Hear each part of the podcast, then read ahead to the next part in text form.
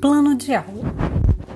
Curso técnico em produção de materiais didáticos bilíngues em Libras, língua portuguesa.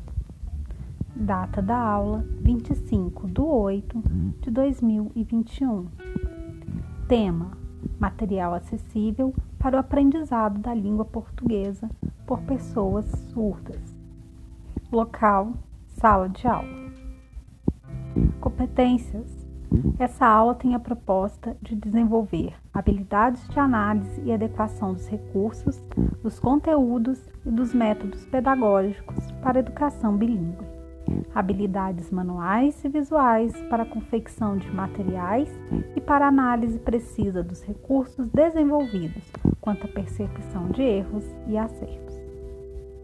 Metodologia a aula apresentará as teorias sobre a alfabetização de pessoas surdas e sua relação com a língua portuguesa.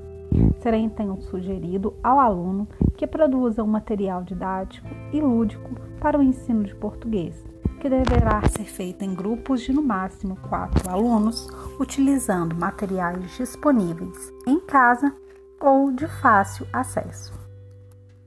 No primeiro momento, terá uma aula expositiva mostrando os processos de aprendizagem e alfabetização das pessoas com surdez. No segundo momento, será dividido os grupos e eles terão um prazo para se reunir e discutir o que será desenvolvido. Esse momento também será mediado pelo professor para sanar as dúvidas e ajudar os alunos nos seus projetos. Fechamento.